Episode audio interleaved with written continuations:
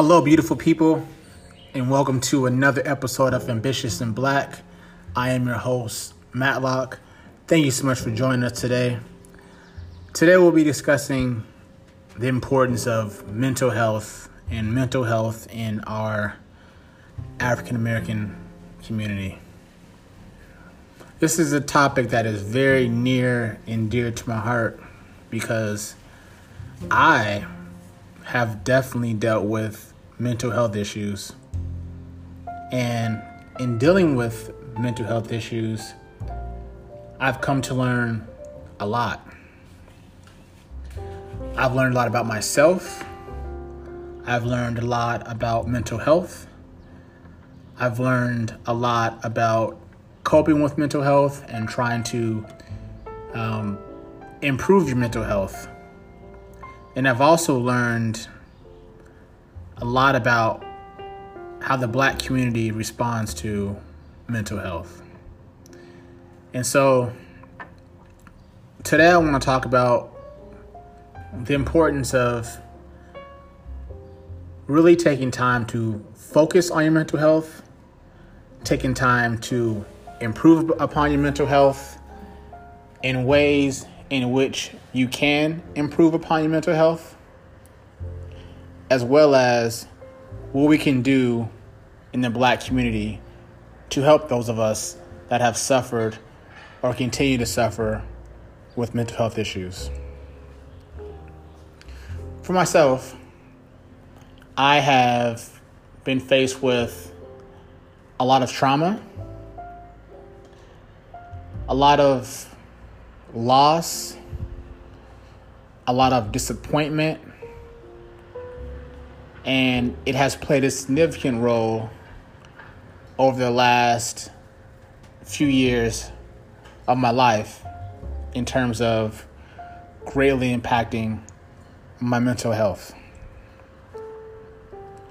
Now, early on,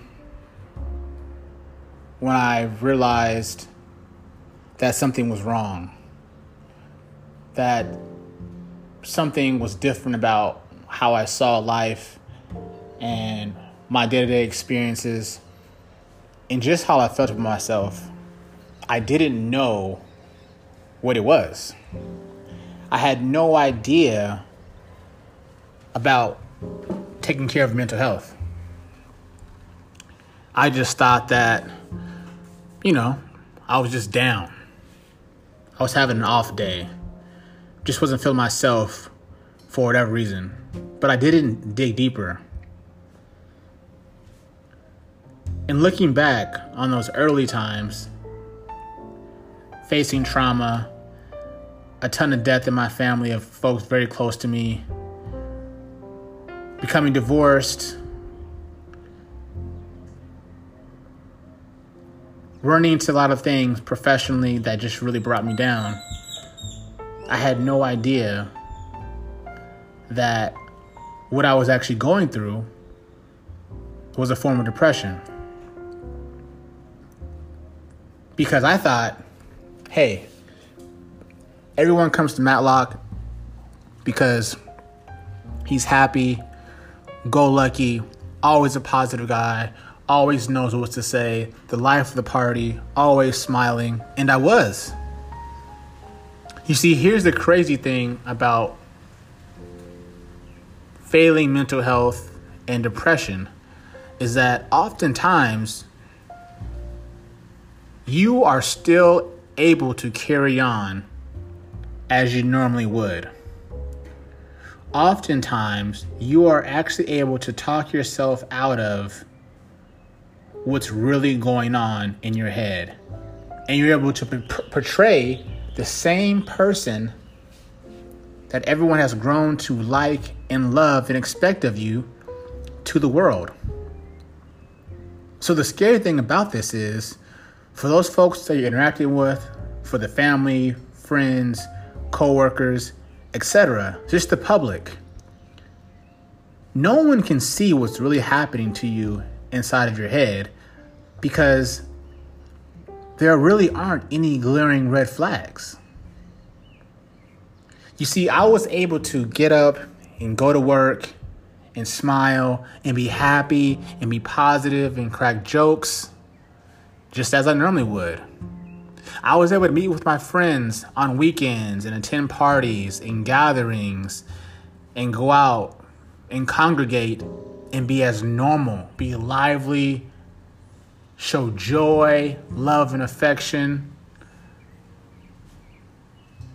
I was able to go back to my then wife and show love and gratitude and be there, even though I was suffering from depression. And it wasn't until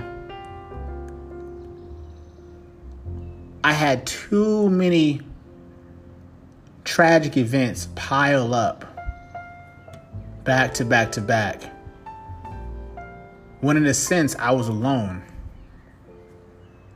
It wasn't until then when I was able to actually take a step back and say, wow, I am depressed. I mean, and, and, and actually say it out loud, right? Like, take a step back and say out loud, Matlock, you're depressed. You see, when you have so much going on, oftentimes you're able to keep yourself busy, and in a way, you're lying to yourself because you're staying busy so that you don't have to be honest with yourself in the current state that you're in. That's what happened to me. You see, this was several years after I had been depressed.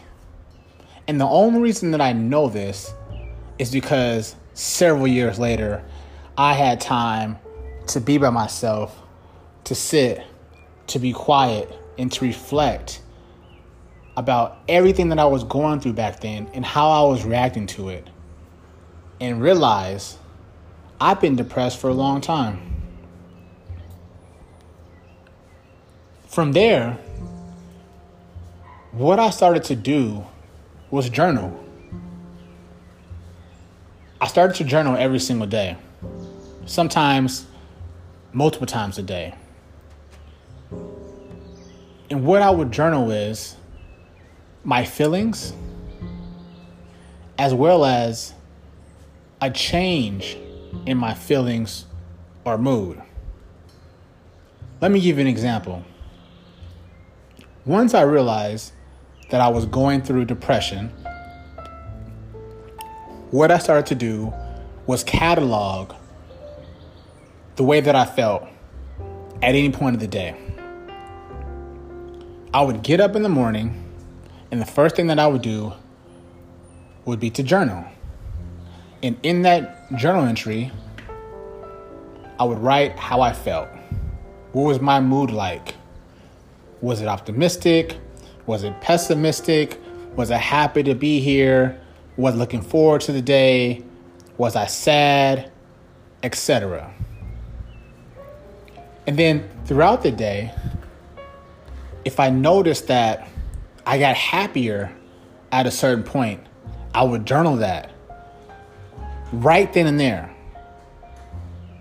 And I would say, this time on this date, I got happier and that stimulus was because of X, Y, and Z event. Same thing goes to the flip side. If I go through my day and then I would notice that, boom, all of a sudden my mood shifts. I'm now sad. I'm not feeling good about myself. Whatever it may be, a change in mood for the negative, I would catalog that as well. This is the day, the time of the day, this is the event that happened that made me feel sad. And I did that every single day. And I kept a journal everywhere. I had one at home. I had one in my car. I had one in my backpack. And I also kept a smaller one on my person. So that way, I always had access to a journal to catalog my feelings. Some days were good, some days were bad. But the importance of this was I was able to start understanding what events made me happier and what events made me sad. What events changed my mood for the worse. And this is very powerful because I began to illustrate a picture of my mental health. I, be, I began to understand on a deeper level my mental health, who I am, how certain things affect me one way versus another way.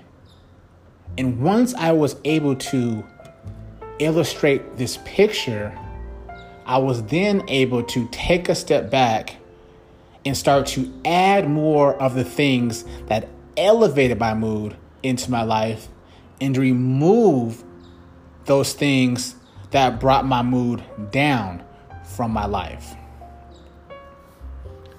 Now, it's going to be different for each of you. You may have to remove certain people from your life.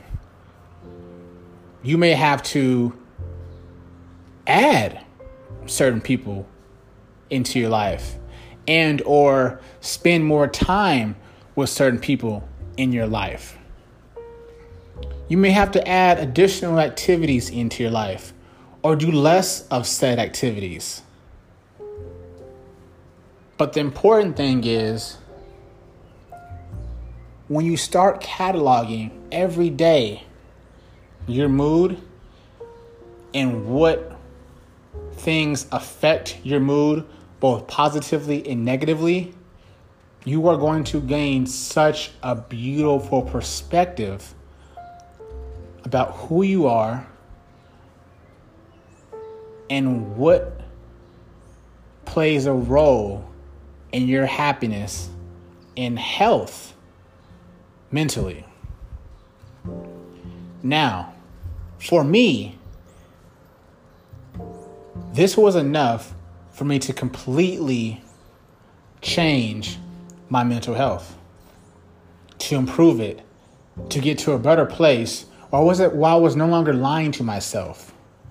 where I felt comfortable in where I was mentally and where I was able to move forward to start living a healthier, better, fruitful life. Now I want to transition to seeing a therapist, going to therapy, going to counseling for your mental health, for your depression, for your anxiety. For some reason, in the black community, this is seen as taboo. Oftentimes, you mention depression or have anxiety, and those around you, those that you love, will play it off. Oh, you don't need no therapy. Oh, you fine. You just making this up. You just having a bad day. Things like that. They'll they'll make you feel less than. They'll make you feel as if you are making up problems with your mental health.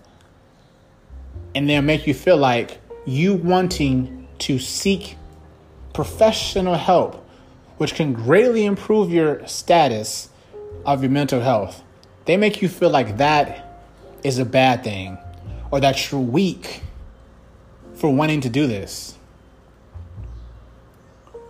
I don't have the answers as to why we in the black community have made seeking counseling taboo. But what I am going to tell you here is that that is not true. If you feel like you are unable to improve your mental health, If you feel like you have been stuck in this depression or the, this anxiety for far too long, and it is bringing you down, it is holding you back, it is keeping you in pain. You, I am here to empower you to reach out to a professional. That is the best thing you can do. And it's something that will honestly change your life, as well as will probably save your life. Reaching out for help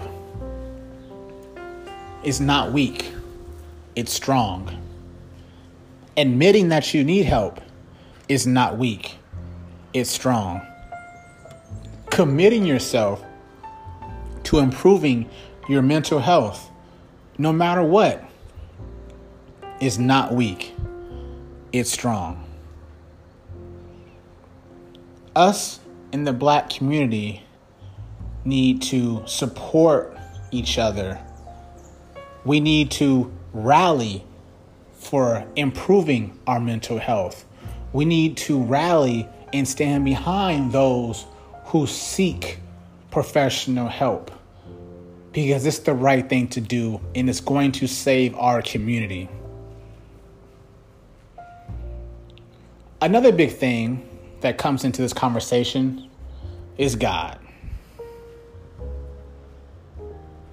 Just like many of you, I believe in God. I have a strong faith in God. But oftentimes, what we hear in our black community is Mom, I'm depressed. Oh, just pray about it, son. You'll be okay. Mom, I have really bad anxiety. Oh, just pray on it. Give it to God. You'll be okay. He'll take care of you. Now, as much as I love God, just like the next person, this is not right. You see, you need to pray and also seek professional help. That is the only way that someone dealing with severe mental health issues, including depression and anxiety, suicidal thoughts, etc., that is the only way that they are going to be able to be healed, is if they are, they are a believer, then fine. Absolutely pray about it. But on top of praying about it, you have got to take action, reach out for help, and involve a professional. It is not enough for us to tell our children and those that we love just to pray about it and give it to God and you'll be all right. Because the sad truth is, a lot of folks in our community are doing just that. And they're made to feel ashamed to reach out professional help. And these folks are suffering. Their depression is getting worse. Their anxiety is getting worse. Some of them are going as far as taking their own life because they were embarrassed or felt ashamed to go seek professional help.